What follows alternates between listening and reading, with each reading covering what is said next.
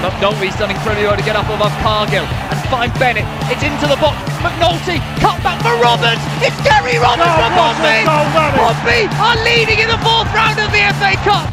Mark McNulty, but a good chance by Doyle. For McNulty on the edge. Mark McNulty oh, scores.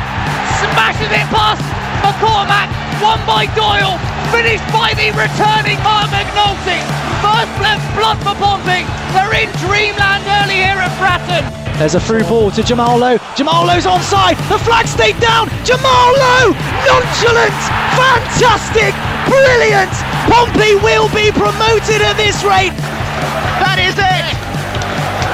Pompey are champions. They won League Two in the most dramatic of circumstances. The PO4 podcast with Hugh Bunce, proud to be Pompey.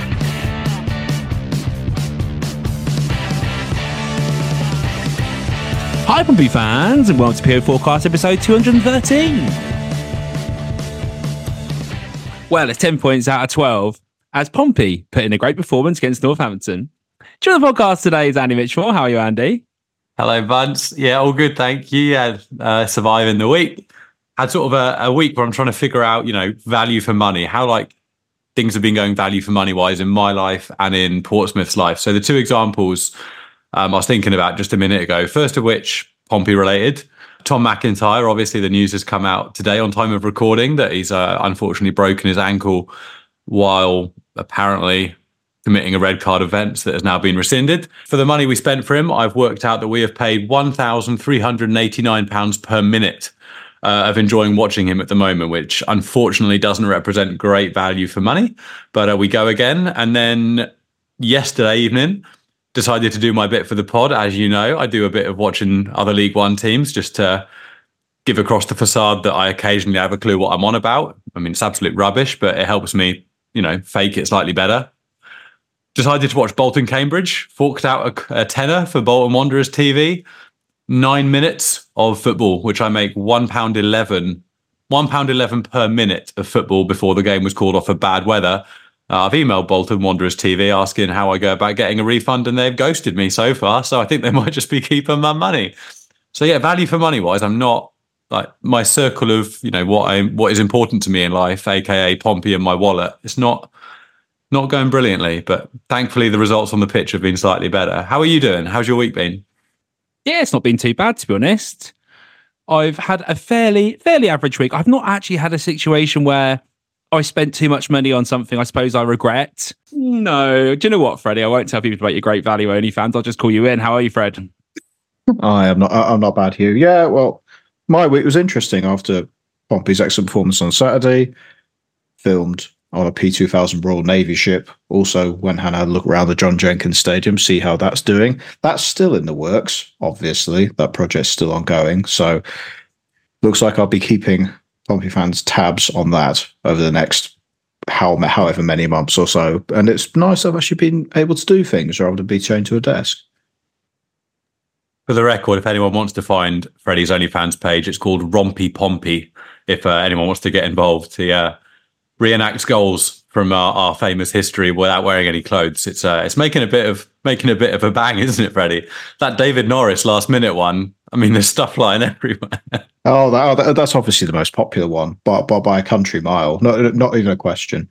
I just enjoy you doing the Lomana LuaLua celebration, honestly, without any clothes on. It's um, yeah. i no, I've, I've, been practicing, I've been practicing my gymnastics, so it's been all, all, been going very well. The, the Andres D'Alessandro goal as well. Oh, always. That's it. The explicit ball boy content over there, which is Freddie subscribe on Patreon. you get one clip free a week. All right, let's let's dive into the games and what's going on today. First of all, we're going to review the game against Northampton. Following on from that, we're going to do some analysis and go into the injury situation, how the team's going to sort of have to adjust, what we think the impact is of those injuries. And finally, we're going to preview the game, although Lee did it last week, away at Carlisle. Right. Freddie, it was it was a nice day out, wasn't it? Let's put it that way. First, we went to the brewery, we all met up, etc. Now, I tasked you with a very important mission because we all know what happens when I have too many beers. I can barely remember your names. Let's be honest on the podcast. We've been doing this for what 212 episodes. So I said to you, put in your phone the name of the two listeners that we hung out with at the start of the game and at half time in order to make sure that I didn't forget either of them. So while Freddie scrolls through his phone because he's also forget forgotten, Andy, do you remember who they were? I haven't forgotten. I've got it here. Here we go. James and Jack, nice to see us before the game and at halftime.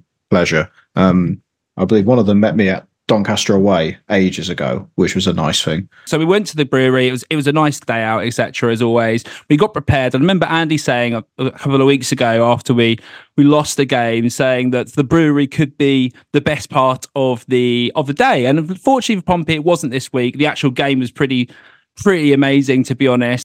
Let's start with the first goal then. Marlon Pack, who really did well at dead ball um, pieces all over the game today. So he puts a free kick in from the right hand side. He does that special thing where he puts it in between the defender and the keeper.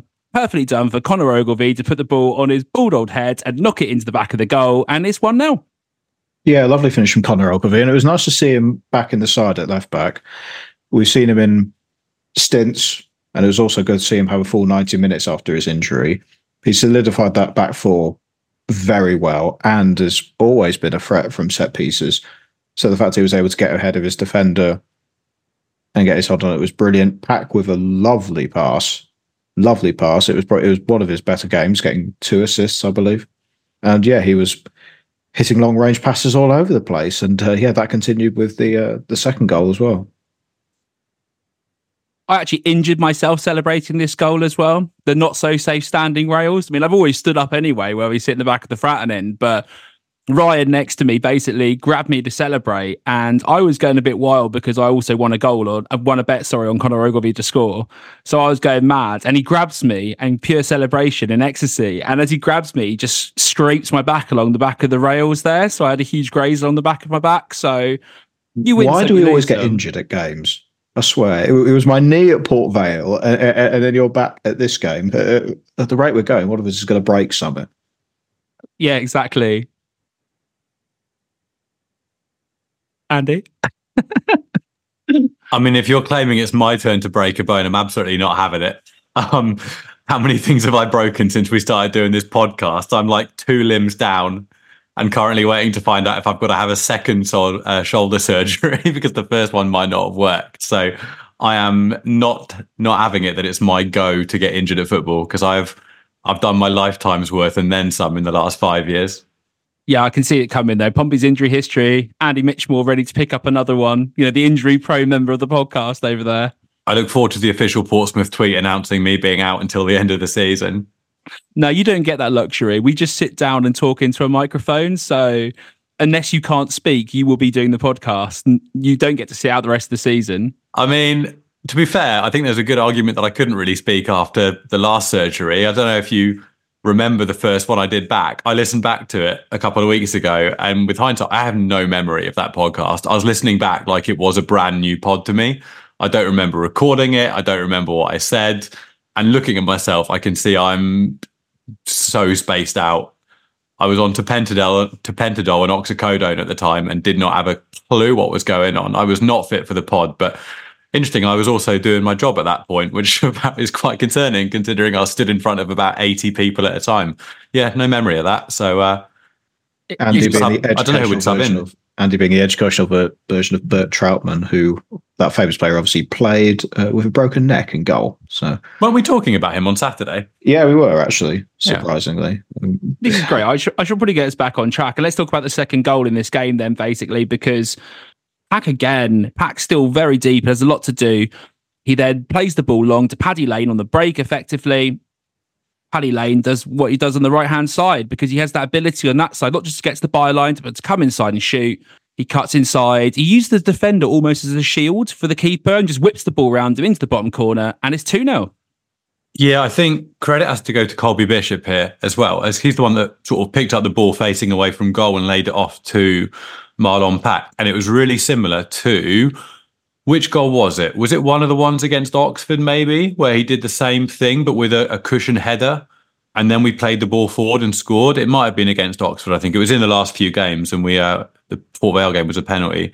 And I think it's a bit of a response to some of the comments you see again on social media, as we say every week, where people are saying that Bishop's just a penalty merchant, and then blah blah blah. Well, yeah, this this rubbish that we don't really dignify with a response. But I think it's a really good illustration in the last few games with with Bishop twice picking up the ball, facing away from goal, holding on to possession, showing strength, laying it off to the relevant player who then plays a through ball. And in this case, as you say, yeah, Lane picks up the ball, drives at the defence, and hits it far corner.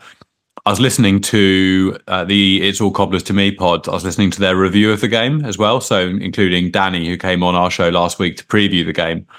And they were saying that they were so impressed by Paddy Lane over the course of the full 90 minutes. He was the one name that they kept coming back to, saying he looked sort of a class apart for a League One, like one of the best players going round in League One at the moment, almost, they were implying. So he's impressed the away fans. And the impression that I got from from their pod was, you know, they they'd been talking about their target being coming out, sort of silencing the Pompey crowd a little bit early and getting on top and, you know, putting a bit of pressure on as teams like Leyton Orient did, as teams like Blackpool did fairly early doors and Northampton just came out and did the absolute opposite. I mean, we had a disallowed goal before our first goal that I think was quite a long way offside from from what I've heard.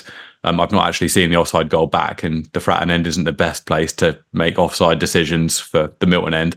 So it sounds like they well, they basically said that they came out and they thought they'd basically lost the game before they'd even conceded because they started so slowly and let the crowd get into the game and create a good atmosphere.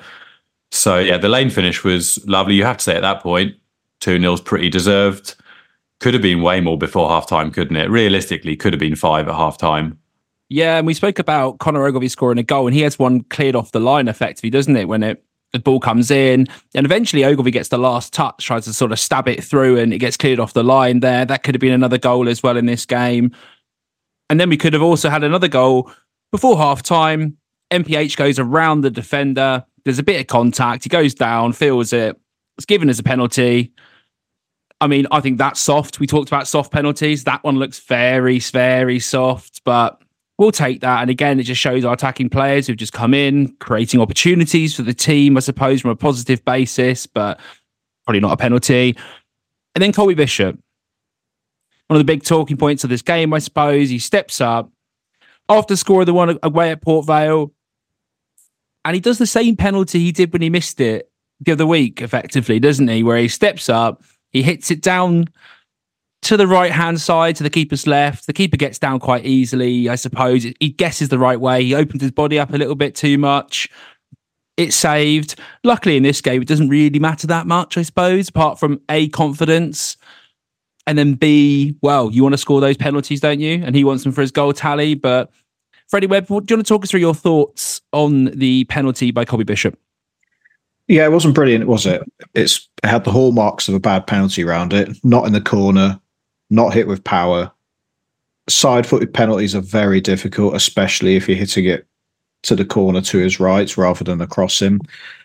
So yeah, it wasn't brilliant. Thankfully, Pompey didn't need it in the end, thanks to the good play in the second half but it was quite disappointing for Cole Bishop not to bury it. He had a good game otherwise with his build up play, and we mentioned his involvement in the second goal.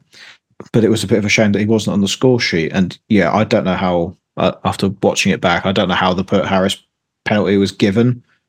Again, I think it's incredibly soft, even softer than the Kamara pen against Port Vale, I thought. Yeah, referee Sam Purkiss didn't have a brilliant game, I don't think. And uh, we'll talk about why later on. But no, shame about the penalty. But otherwise, I thought Bishop had a reasonable game in this one.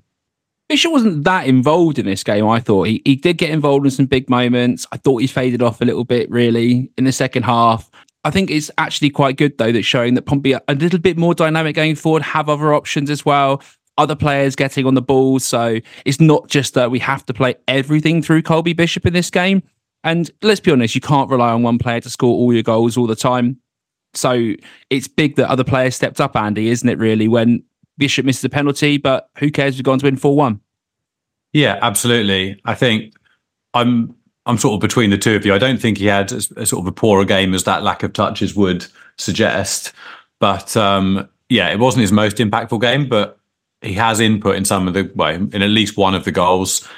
And I wouldn't say he had a poor game, to be honest with you. And in terms of the penalty, I mean, I've seen some people sort of saying, you know, should be giving penalties to someone else. We absolutely shouldn't. His career penalty record is excellent. Yeah, he's missed what two of the last three, both in front of the Milton end, just both just before half time.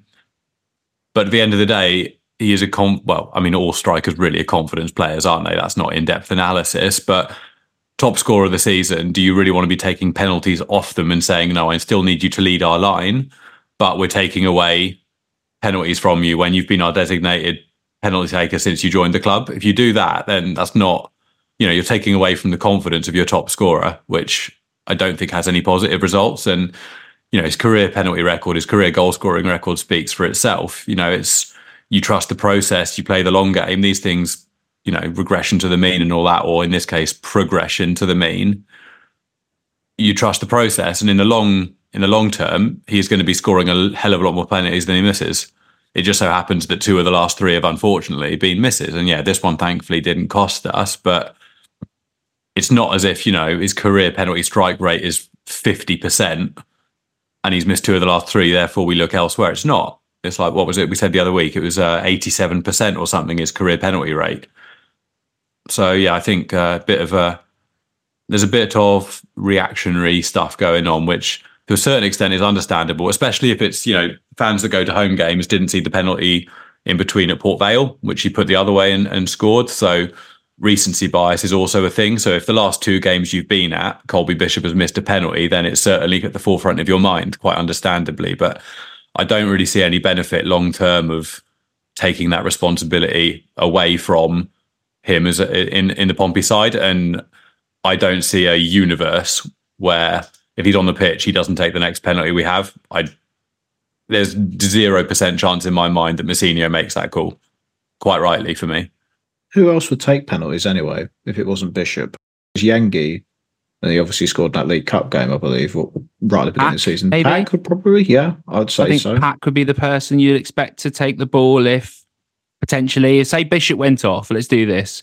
Then maybe Lang. I don't know. I don't know if he's taking penalties for Wigan. This is just me throwing names out there at this point. There's absolutely no evidence to back that up. But I think the only way it changes effectively is if someone takes a penalty when Bishop's off say he's rotated off, they score it emphatically and then try and make a claim from there. I think that's probably the only way it happens. I don't see it happening any other way with Colby Bishop on the pitch. I just I just don't see it happening a different way. Yeah, uh, Yengi has taken two penalties for us and scored both. So one was against Leyton Orient, one was against Forest Green, one in League One, one in the EFL Cup. So yeah, has scored two, missed none, and that's by the looks of it according to Transfermarkt, all the penalties he's taken in his career. So yeah, two out of two. Hundred percent record. Go on, Yengi. Welcome back, our new penalty striker. Five more penalties, please, in, in the next 15 games. But let's get on to the second half now. Let's talk about the red card. Ogilvie gets a little bit lost, doesn't he, on the left? He's looking for a bit of support. He's sort of running, sort of twisting, turning trying to get, I suppose, the ball in a sort of a pathway to get it back to retain and recycle possession. Unfortunately, he's a little bit off balance, and the way he hits it is just a little bit of a hospital pass to McIntyre. He's played it short. McIntyre comes in, he wins the ball. You've got to think that Pinnock's trailing leg is the one that catches him. To be honest, from when I was watching it back, it looks like a foul really to be given our way. That's what I thought at the time. And unfortunately, he gets sent off. It's a red card and that goes on to, unfortunately, as we'll talk about in the next part, rule him out for the rest of the season. Do we have anything to say about that apart from the fact that it's it's a strong challenge, it's a fair challenge. He gets the ball. I've got no problems with that. And for me, Pinnock sort of leaves a leg in because he's trying to get the foul on the break. Yeah, I don't see a planet that it's a red card. I, I honestly don't think it's a yellow, to be honest with you. The referee didn't give it immediately. Play continued. The ref didn't give a free kick even to start with. Lino's made that decision. And you could see, like, the referee goes over to talk to the linesman, and you could see from the Pompey players' reactions who were talking to the referee that they were like, you could tell what was coming before the red card came out. I think it was Marlon Pack was you could see him like gesticulating at the ref. Obviously, had been told what the decision was, and I think it was MPH going over to the linesman as well, arguing the case possibly it's just not a red. And again, I'm, I've been surprised to listen to the Northampton pod, and they were saying, Like they they said this isn't why we lost the game, etc., etc., etc. There were loads of other reasons. It didn't cost us the game, but they thought it was because they thought McIntyre got the ball and then followed through sort of halfway up the Northampton player's leg. And I just don't. I've not seen anything to suggest that's the case. Live didn't think that. I've watched it back. I don't know five, six, seven times. Still don't see that. And to be honest, if the the league have rescinded it, which they have quite rightly, it's not nice to actually see them take ownership of that. They normally only do that for completely horror decisions like a dive. So quite you know pity about the broken ankle thing, but good on them for actually you know having the the gall to to overturn their decision on that. But it's yeah, if that ends up costing you a game, you're furious, aren't you? If we draw this game two all, I mean, there'd be steam coming out of my ears. I'd have had to do an emergency pod on the Sunday just to get the anger out, or I'd have carried it into my working week. So ridiculous decision. It's one of those you almost can't believe it when you see the color of the card. I, I don't know what the ref or what what the linesman specifically there is thinks he's seen, and the referee is taking his linesman's word for it. I agree that the ref had a bad game, but here I think he's just taken instruction from the linesman who is saying he's got a better view. And if the linesman's saying that is a red card, I have a better view than you, that is a red. I mean, the referee kind of, without video stuff, which I wouldn't want in our games anyway, referee kind of has to trust the linesman's decision. But unfortunately, the refer- for the referee, linesman has had a shocker, and ref is now taking pelters for listening to him. But yeah, awful decision. And as you say, unfortunately, there's a lot more to come from it. I today when uh, you could see when Pompey just retweeted the decision, they didn't write a post about it themselves. I think that sort of was the first sign that was suggesting to me that we were about to get some more less good news. Because normally you'd get a, we're delighted to announce that the blah blah blah have rescinded Tom McIntyre's red card. Welcome back, Tom. And instead they just retweeted the statement. Cue about 45 minutes of happiness before we find out uh, the extent of the injury. Yeah. Luckily, Pompey really rebounded in this game well. They could have just carried on playing, being sort of like hard done by, and heads could have dropped. But instead, Callum Lang gives away a free kick just outside the left hand side of the box and then decides to turn that into a goal. So he reads the play really well. Don't know what Northampton are doing. They sort of really tried to do that little thing where they set it up and play it across the goal to get a better angle to shoot, is what, is what I assume from that. Callum Lang steps in. It's five touches until it becomes a goal. He takes three touches, one to, one to nick the ball, one to skip it past the defender. And then from there, he squares it to Lane. Lane still has a little bit to do here, doesn't he? Because it's a bit behind him. He takes a really nice touch as to push the ball forward. And then from there, he uses his left foot, he smashes it towards goal, and it's 3 0. I've never felt so relieved when the ball hit the back of the net after a red card decision. I mean, I'm sure I have, but in recent memory, that was a massive relief, wasn't it? And the, the whole atmosphere around the ground, around Fratton Park, it went up a whole nother level, didn't it? Yeah, I thought from that moment that that goal by Lane pretty much killed off the fixture because even even even that two 0 up, fairly comfortable. The red cards, you just thought, oh god, what's going to happen here? Are, are Northampton going to have a bit more control in the midfield? Are they going to be able to create chances in the gaps and so on? But it was an excellent finish. Lang did incredibly well winning the ball in the first place. Nice pass to Lane and a very underrated finish from outside the area there. And the one touch to be able to bring it away from the defender that was next to him. And he finished emphatically, and he does look like a proper player, doesn't he? A very effective inside forward on that side.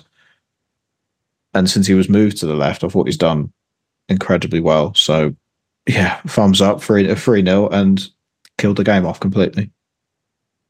Was he not shifted to the right in this game, Fred? Yeah, he was playing on the oh, right. Yeah, they were, weren't they? They were swapping wings a bit actually at Mm. times, but I can't. He- I don't know how often they were doing that. He was on the right. He was on the right. H on the left, Lang through the middle, effectively, I think, for this game anyway. But yeah, He swapped. He swapped with Kamara a few times in the games where Kamara has started as well. There's been times in the games where they seem to have swapped wings and swapped back again, so it's fairly regular. But yeah, this game he was more consistently on the right.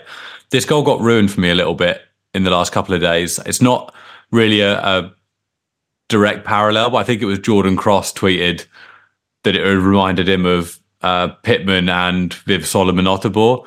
And it's not the postage exactly the same, but they're sort of the pattern of the ball across. And it's kind of ruined it for me, if I'm honest. When I read that tweet, I was like, yeah, yeah, you get back to the what ifs. But uh, it's a lovely finish from Lane and composure from Lang. I mean, the free kick from Northampton is a mess, isn't it? It's an absolute mess. You would be fuming if your kids' team did that at school. It's just absolute, just Sunday park football. But you still got to be good enough to take advantage of it. And no matter how bad the free kick routine, to get from the edge of your own box to burying it into their goal, and you say it was five touches, Hugh, is testament to absolutely ruthless execution.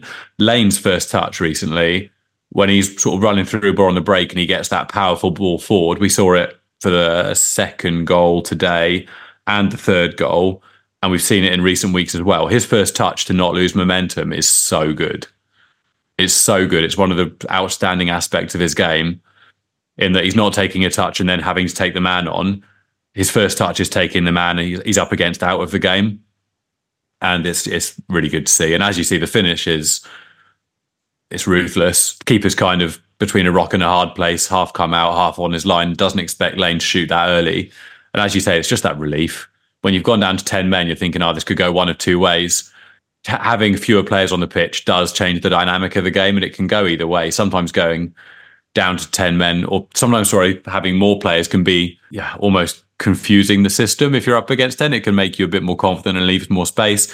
Was it Coventry we played a few years ago where we were 3 0 up and four, no, 2 0 up and 3 1 up, and we managed to lose 4 3, even though they were down to nine players, I think. So sometimes it just confuses things. That was a bad night.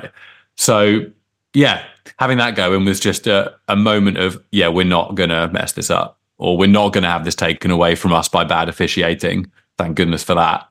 And it's that palpable relief that meant us that we were able to sort of actually enjoy the rest of the game, which you don't always get you know, we we don't often, as we've said on previous weeks, we don't often win by a large margin. We don't score a huge amount compared to some of the teams around us, but we also concede less than the teams around us or fewer goals than the teams around us.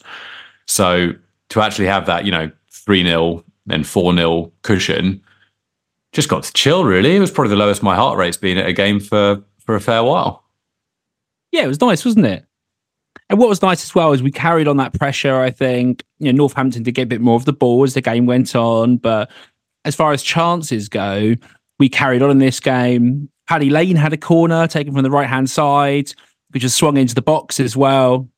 I think I think it came off a Northampton head in the end uh, and went out, but that was dangerous as well.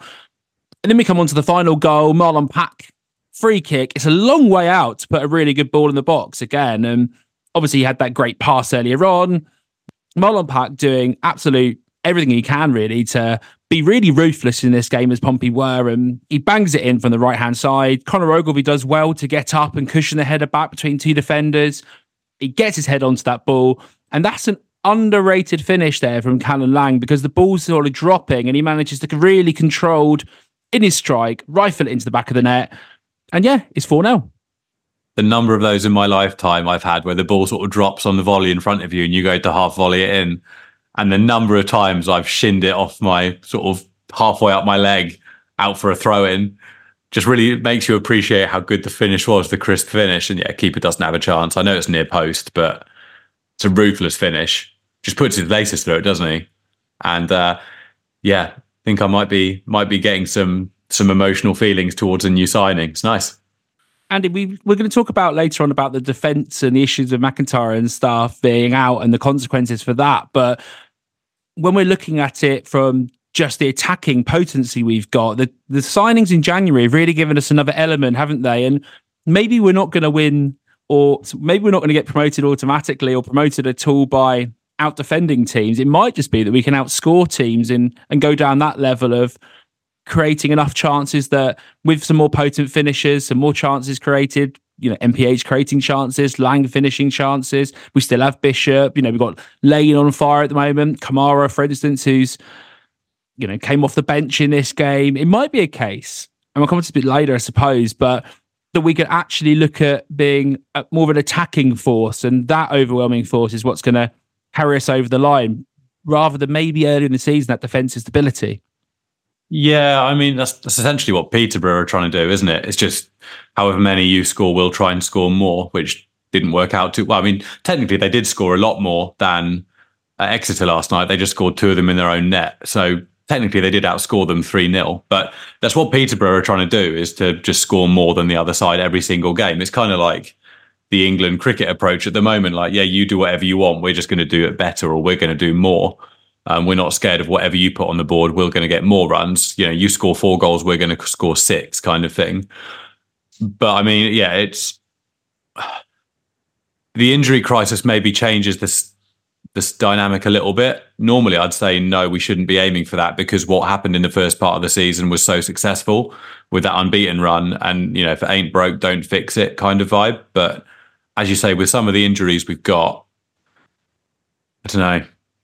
I'm thinking a bit more balanced than Peterborough, though. I'm just saying Yeah. maybe that's a factor that helps us get over the line. Not not the fact that not just that we're going to do a complete gun ho approach, but maybe we can score an extra goal where we went before, and that's what will carry us over the line, rather than looking at getting that two one close, one 0 you know, close teams out late sort of approach. But Yeah, Well, on- I, I agree. Uh, I think, sorry to interrupt you. I think we did see that in this game to a certain extent because when we go 3 0 up with 10 men, it would be very, you know, understandable to go into game management. You know, when teams go three up, they normally just see the game out and, you know, plus three goal difference for a game and three points and ideally no injuries is, you know, it's a very, very good at Saturday afternoon out. Whereas we did keep pushing. And then after we scored the fourth one, obviously Northampton started putting on the pressure in the last few minutes and then the insane amount of injury time. But, you know, the game's in the bag at that point because you're four up. But we did keep pushing. We didn't sit on our laurels. Again, at 2 0 with a man being sent off would be really easy to just go into your shell, try and see the game out. And I think the immediacy with which we scored after going down to 10 kind of stopped that being an option because you know they they didn't really have time to go into their shells because they suddenly caught Northampton on the break with that uh, that third goal with Lane's goal. So there wasn't the opportunity for us to sort of shrink back and put men behind the ball because we'd already scored again. So yeah, I I like the idea of it being a more attacking title. I think you have to say that we're probably stronger going forward now than we are at the back. You'd have to say just purely because of the injuries, we're probably slightly unbalanced and, and weighted towards our front lines. But I, I mean, we're not in panic. Well, maybe we are at panic stations. We're not a complete, you know, mess at the back by any stretch. We have some very, very good defensive players. Ogilvie's been fantastic since he got back. All three games, he has been possibly my man of the match, other than Lane, obviously stealing the plaudits a bit. Vale, Oxford, and this, Ogilvie's been excellent. So, I mean, yeah, I mean, you've still got Sparkes as an option, Rafferty and, and uh, Swanson.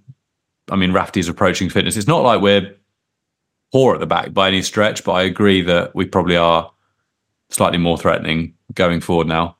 I think it's just because of the extra depth options in the forward areas, and it's definitely helped an awful lot.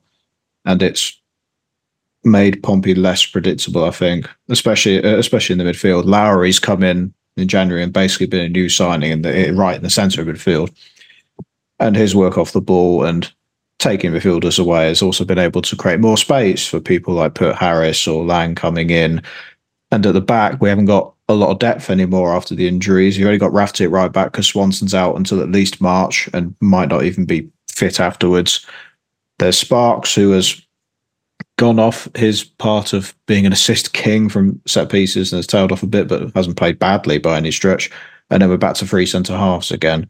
So it's it's just the fact that Pompey have invested in the midfield and the attacking areas in January, and it's reaping the rewards for them at the moment. Just on a human level, quickly, it's so good for Tommy Lowery. I'm so pleased for him. Just even aside from being a Pompey player, the amount of injuries and setbacks he's had, I'm so pleased for him getting a run of games together and putting in good performances. And you know, going the the Tommy Lowery song is just repeated for minutes and minutes on end. He's obviously popular with the fan base. And yeah, just on a human level, it's so nice to see. And I just hope it continues for a long time, selfishly for Pompey, but also for him, because I think the amount of time he spent on the rehab table and doing, you know, S and C stuff to try and get his fitness and his strength back, he's deserved what he's getting now. And yeah, I hope that continues to the end of the season injury free. let's get on with crediting Marc Leonard with that goal then, because he was the player that we said and Danny from Alcopolis to me also highlighted him as their main threat, I suppose, going forward, linking the play up and ball comes out from a corner. And what can you say? He absolutely smashes it off the under the side of the bar, literally nearly in the corner where the post meets the crossbar. And yeah, it's a goal. It's it's a fantastic finish. Fair play to the Northampton fans as well. They did not stream out the exits like some of the fans might do potentially. They stayed there and they got their their reward, I suppose. It's a very small reward, but it, it's still a nice finish. And you got credit Leonard there. At the end of the day, Pompey saw the game out 4 1. It's a good win. We move on. And talking ah. about moving on, is there anything else you want to talk about before I move us on to the next part? Oh yeah, there's one little last bit about this, and we haven't done this segment in ages. We have to do guess the XG because we won a game, and we haven't been overloaded with other things. And Andy is very happy. He's very excited. He's not, is he? Well, there we are. But for guess the XG this week, what is Cam Lang's expected goals for his finish to cap off the Blues 4 1 win at Fratton Park. it's not an easy finish, is it? But I'm going to try and have a think about it. So, ball up in the air. He's quite close to the goal, I suppose. He's got a bit of space, but the technique required and how difficult it is is usually taken into consideration with Wyscout expected goals. So I'm going to go with 0.2. The number I had in my head was 0.21. And that just sounds like I'm overcutting you, but I've just been watching it back. It falls down over his shoulder. Uh, I think you're close. I think you know, yours is a really good guess. Uh, I'll go 0.21 just because it is like you know I don't care about this game enough to cheat. um, I, I'm going to go with 0.21. That's the number that came into my head, but I think you might win it. I think we're both in the ballpark, and if we aren't, then I'm just going to sit here thinking, as usual, what a shocking metric it is. Point one. I mean, some sort of it- suspi- there's some sort of suspicious going on here, Andy Mitchell. Point naught one. I was about to say, if you undercut me by point one, I would be absolutely fuming. No, It it's more than that. I've I've overcut you by point naught one, even less. yes. It is the closest guess the XG round we've ever had. Congratulations.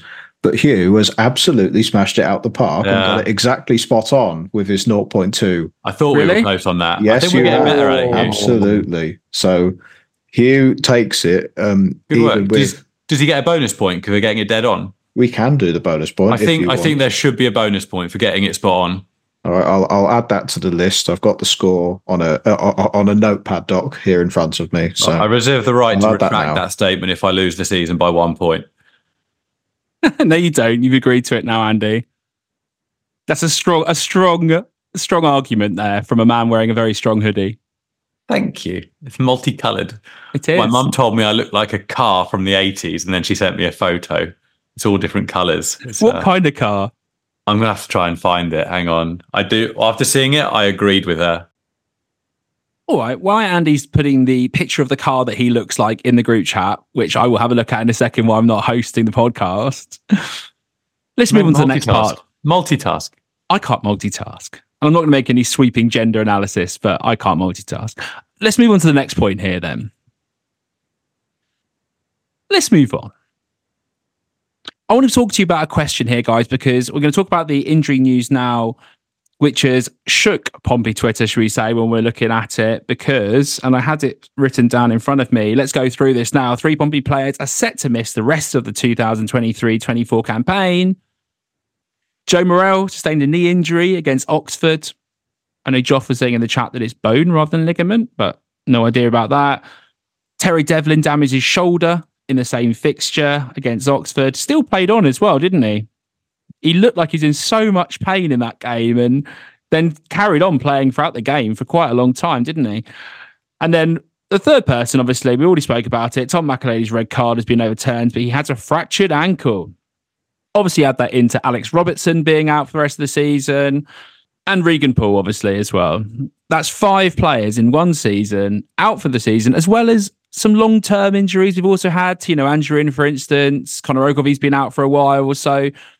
feel pretty sorry for ourselves and sorry for any players there who I've not mentioned in our long injury list. But what I want to know now, guys, really is not really just focusing on those injuries, how it happened, etc. Because from my mind now, I'm looking at them and going, let's do it for the boys. It seems to be what the the lads are saying at this moment in time as well. I know Marlon Pack came out on Insta and said tough news to take for the group, but it just gives us that extra motivation. Love that Marlon Pack, the man on an absolute mission at the moment to get Pompey promoted. But what I want to know first of all from you guys is does this change the way we play? Especially the first question I've got is when we reshuffle the back line, does Sean Raggett just come straight back in, Freddie Webb? Does he fit in at centre back there? Do we keep Ogilvie at left back? These are the questions. I mean, there's a bit of talk about do you shift Connor Ogilvie over? Then you've got to bring Sparkes back in, I suppose. So, what does this mean to the defence first, and then we'll move forward? It means an awful lot for that back four. Uh, that's where most of the change is going to happen because John Mousinho says he's always wanted four centre halves in, brings in Tom McIntyre, that ball playing centre half, looked very good on the left hand side with Shaughnessy on the right, and that option is gone within 50 minutes.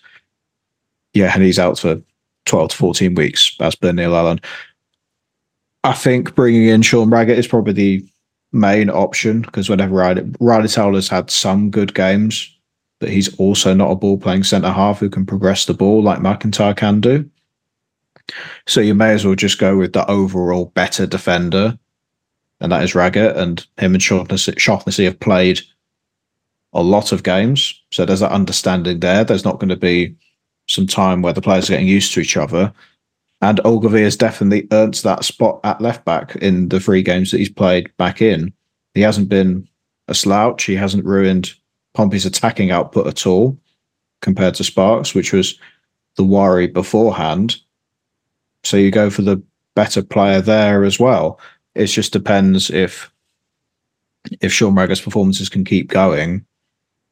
Let's say around the time of that Bolton at home game, who's playing incredibly well and stringing some good passes together and allowed to carry the ball out slightly while also sticking to his strengths. But then he's had other games, i.e., Leyton Orient at home, where he looked all at sea, but then the entire back four did. Yeah, there's going to be chop and changing, but there's not many options in that back four. So it has to be for me going forward. It'll probably just be Rafferty, Raggett, Shaughnessy, and Ogilvie. I think I don't see much else, much change there. And John Mousinho came out in the news and said that he's not looking at the free agent market either. Nothing excites him. So that's pretty much where we are as a squad for the rest of the season. And do you think we can still carry on playing free flowing attacking football as we've just been watching in this game, I suppose, with Sean Raggett back in centre defence? There seems to be a very strong contingent either way, isn't there? Some people online think putting Raggett back in makes absolutely no difference to a certain level. They think he's being being classed for this run in, and maybe people are a little bit overreacting. Whilst you know, I think it's fair to say that us three see the fact that his ball carrying and passing isn't great, but maybe it won't matter that much if he can be solid enough at the back. And we still manage to progress the ball forward through players like Tom Lowery, etc., and get the ball forward to our, you know, new, more potent attack. Yeah, uh, we've got a roving South African correspondent who's actually going to contribute to this. Uh, do you believe that Sean Raggett should come into the side as a direct replacement for Tom McIntyre? Sure. There we go. Yeah, it's happening. Back three or back four? The second option. The second option, back four. Okay, so Raggett's coming into the back four. That's our final answer. Um, I I have very mixed emotions on this, and mixed feelings, to be honest with you, and I'm probably convincible either way. So, Raggett has pleasantly surprised a lot of us, and I think you have to give credit where it's due since he came into the side, and I, I think he's performed above what we expected when he came in as that injury replacement. Having said that, there is still that mistake in that horror game. I think in Leyton Orient, I'm not laying any blame at his door because I think the system failed him rather than him failing the system, if that makes sense. I think the way we lined up was completely wrong for that match in terms of how uh, Dan Agyei and Shaq Ford lined up. But you want to keep your players who are performing best in the positions at which they're performing best. And as I was saying a few minutes ago, Ogilvie had been so good on that left side. I'd be loath to move him because he's been one of the more solid players on the pitch defensively and obviously contributed with a goal at the weekend. So I I don't think you can move him to left centre back just because he's doing so well where he is. So I think in reality, I'm probably on the same page as Freddie, where your back four of Rafferty, Shog- uh, Raggett, Shaughnessy, and Ogilvie. If we had more fit centre backs, I really wouldn't mind fit three at the back. But I just think Towler's not had enough minutes and he's a little bit match cold. I think there's still the makings of a really good player in there.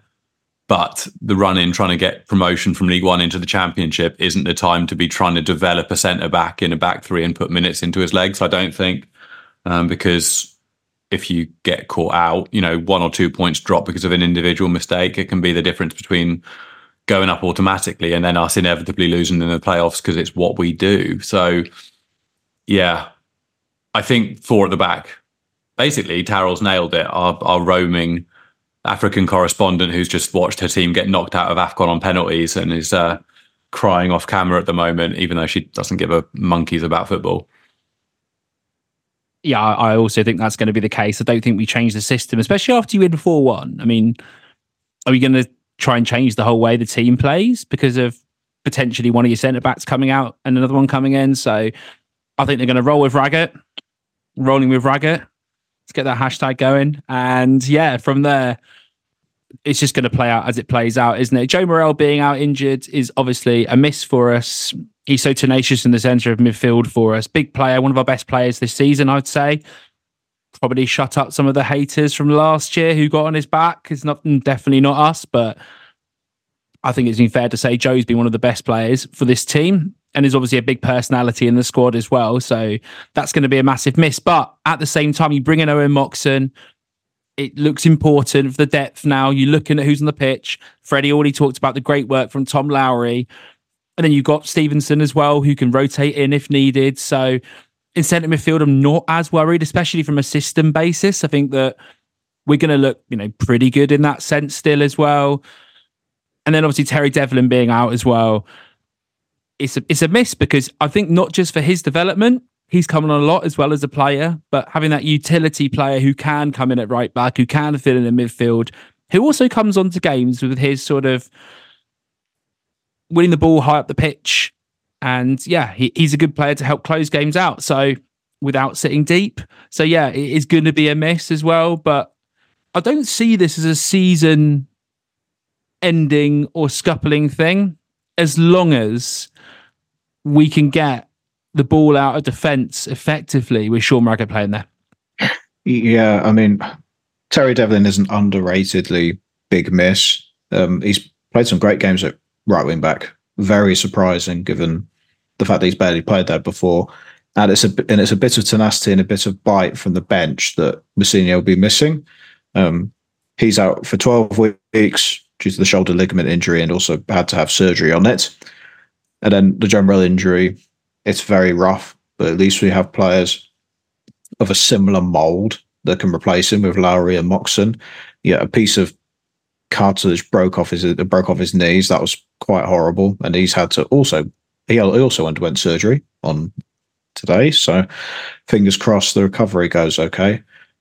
But going forward, yeah, in the attacking areas, I think the squad depth is there. I think that's what January was for and the club were supported financially, thankfully, fingers crossed. I don't think it's season ending either. I don't think, but there's no more wiggle room now. Even if a player's out for two weeks, especially at the back four, because we've got one right back and three centre halves, arguably four with Ogilvie and two left backs. If there's an injury there, if Rafferty goes down, who's playing right back? You're going to have to put Ogilvie at right back, probably. Uh, he's probably the only option you have. So it's going to be very tough. But and I was very upset when those when the, those injuries came in. But I don't think it's a cause to throw the season away. And Mousinho said it as well. He came out in his press conference and says it wasn't anything that the medical team were doing. Uh, they, they were it wasn't all muscle injuries, so there's no like trend between all the injuries. It's just impact tackles. And he said that he's asking the players to run, to put the challenges in, to be fully committed. And you can tell him not to do that, save on injuries, but it's that's led to where Pompey are now. And I have a lot of faith that this group can keep going as is. Yes, the bringing ball out of the defence is a concern for me in the back four. You just got to hope that that, that little weakness doesn't impact the squad in the big games, I think. Because I don't think it will matter if Pompey are playing against sides lower down the table, but against um, promotion hunters around us, I think that could be a difference somewhere. Yeah, indeed. Andy, anything else to say on the injury news before we move on to do the Carlisle preview?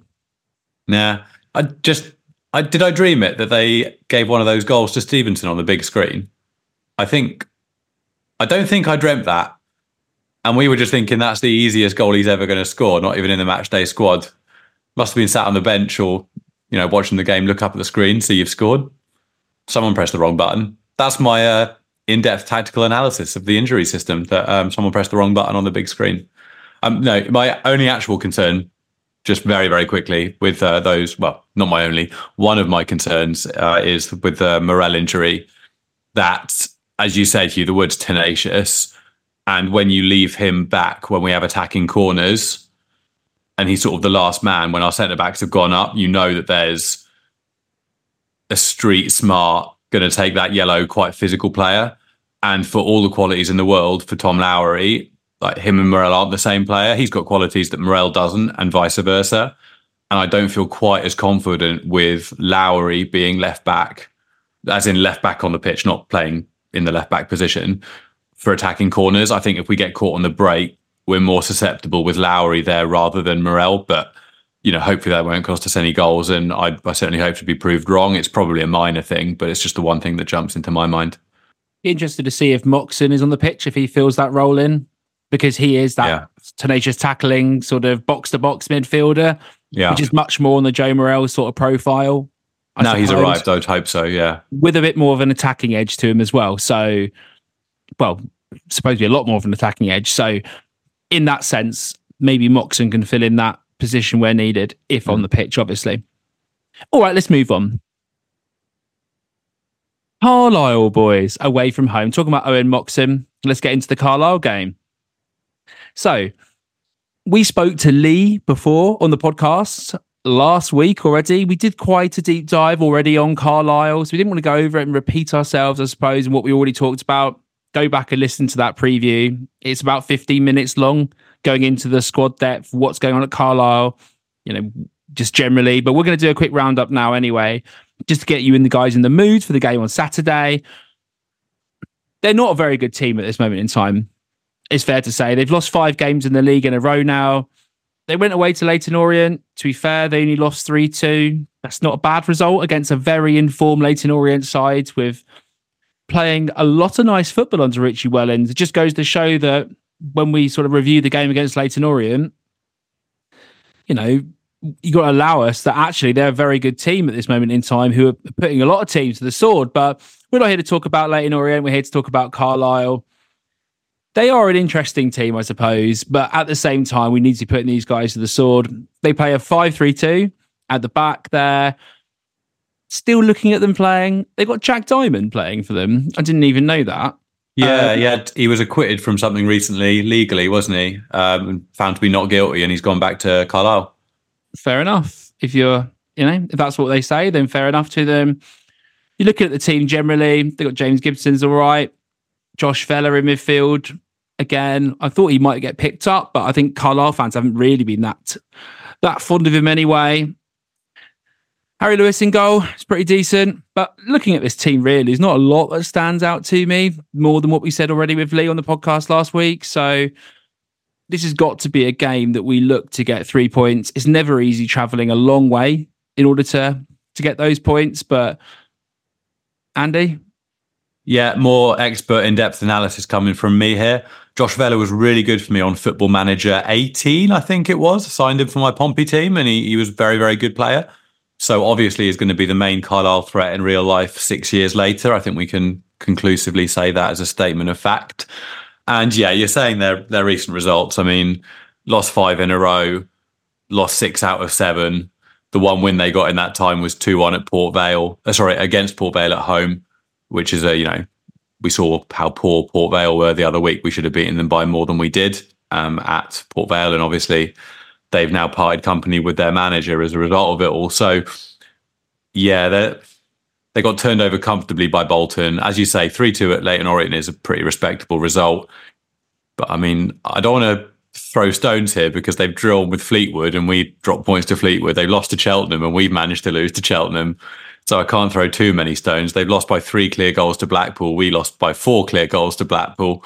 And they drew 1 0 with Charlton and we drew 2 0 with Charlton. So, you know, there are some similarities there. It's not going to be a walkover, but you look at the form guide and their position in the league. I mean, they've what, conceded 50 goals. It's joint most in the division. They've scored less than one goal a game. They've conceded just under two goals a game. They're not very good. I mean, we're slagging off Vale and saying they're probably going down. We're slagging off Fleetwood and saying they're going down. And Carlisle have got 10 and five points less than them, respectively. So they're not a good side. I don't think they signed anyone after Moxon left, which is one of the things we asked Lee last week if they were likely to do. I don't think they brought anyone in as a replacement. They did what he preferred they would do and kept the money to rebuild the squad over summer, whether they go down or not.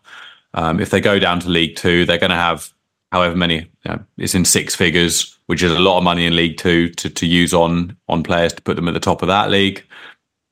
The fan base seems pretty calm about it, hoping they'll stay up, but not going, you know, not going overboard. Yeah, it's it it's got to be three points. To be honest with you, you look at their results against teams around us in the table, and they've been beaten by them comfortably. So yeah, Bolton turned them over really quite comfortably. I mean, Reading beat them five one. They just got a win. Symbols. What we can having said that, mate. Sorry, having said that, at the start of the season, they turned over Bolton at Bolton three one. So, but that's a long time ago now their form's really dropped off since then. Yeah, though, hugely. The yeah, yeah, they've really dropped off. They have quite a small squad as well, so I'm guessing it's tiring as the season's gone on a bit. That's um, just me looking at it. But as you as we saw the other day, you know, Peterborough didn't win. They lost. Bolton drew. Barnes oh, with Barnsley, obviously. Stevenage have lost. Oxford have drawn. Blackpool have lost. So, and then you look at the teams. Obviously, the beat them. You know, Reading have won. Exeter have won. So League One is such a tight league, isn't it? Where anything can happen at any day. But if you want to go on and you want to get promoted automatically, you've got to take advantage of these other teams slipping up. Yeah. And if we can do that and we can get three points and we can keep the pressure on the likes of Bolton, who's running now is pretty crazy. I think it's a game every four and a bit days or something like that. We just need to keep winning, keep putting points up, and hopefully they'll slip with a few results themselves. I think Bolton have got one midweek off until the end of the season. That's it. They're playing every Saturday, Tuesday until the end of the season. They've if they pick up injuries, they are going to struggle. But having said that, if they get momentum, it could work to their advantage. It's going to go one or two ways, isn't it? I think with Carlisle, the game this weekend isn't going to make or break their season. It's kind of similar to what Northampton was saying last week. Like that Pompey game is not going to be the defining moment in their season. I mean, they're going to be around mid table. They're probably not going to hit playoffs now, and they're definitely not going down. Whereas after playing us, Carlisle have got Burton, Cambridge, and the Gas and Reading then Charlton, and then one game against Barnsley. Then they got Shrewsbury. Those are the games that are going to decide their season. Because if they're picking up points on the teams around them, then obviously, you know, those teams aren't picking up points at the same time. So their result against us isn't going to decide if they go up, uh, if they uh, go down or not. So hopefully they see it as a free hit and turn up and don't perform because it's the Burton game the week following that's also the Tuesday following that is actually probably more important to them, I would suggest, as a fan base. If you offered them a win in one of those two games, they'd probably take the Burton game because it stops Burton getting points. So, yeah. Fred, do you have anything to add, or I'm going to wrap this podcast up and ask you your score prediction, please? Yeah, even with the travel, I think Pompey should be favourites of the game against Carlisle. Carlisle got some players in there that on their own they look okay, but they don't appear to have stepped up to League One as well as I thought they would, especially Alfie McCalmont. He was very good in their League Two season, but in this season he's only got one goal as an example. Yeah, rough, but I think Pompey should be fine. Just a solid away performance needed, like against Port Vale. All right, let's finish this off then. Andy Mitchmore, I want your score prediction, please, for the game on Saturday. Any goal scorers? 2 0, Bishop first half, Yengi sub second half, Bish Bash Bosh. You? I'm going to go 3 0. Why not? Let's get let's try and wipe away any of these worries. Let's go 3 0. I'm going to go with goals from Callum Lang, MPH to get on the score sheet, and another goal from the man who had the most shots in the last game, Connor Ogilvie. Freddie Webb? I'm going to go with a very solid 1 0 Portsmouth away win. And I'm going to go with Myles, Miles Pitt Harris to get his day his first goal for the Blues. Just we wrap the podcast up. Thank you to Carl Collins for a very generous donation on buymeacoffee.com. We appreciate it, Carl. Andy, thanks for on the podcast. Cheers. Freddie Webb. Always a pleasure. Thank you very much. And uh, yeah, it's a shame. Uh, we won't be at Carlisle. Well, I won't be anyway. But yeah, fingers crossed for three points on Saturday. And until next time, play out Pompey. You have been listening to the PO forecast for Pompey News Now, available on SoundCloud, Spotify, and Apple Podcasts. Follow PO4cast and Pompey News Now on Twitter for more information. And there is the full time whistle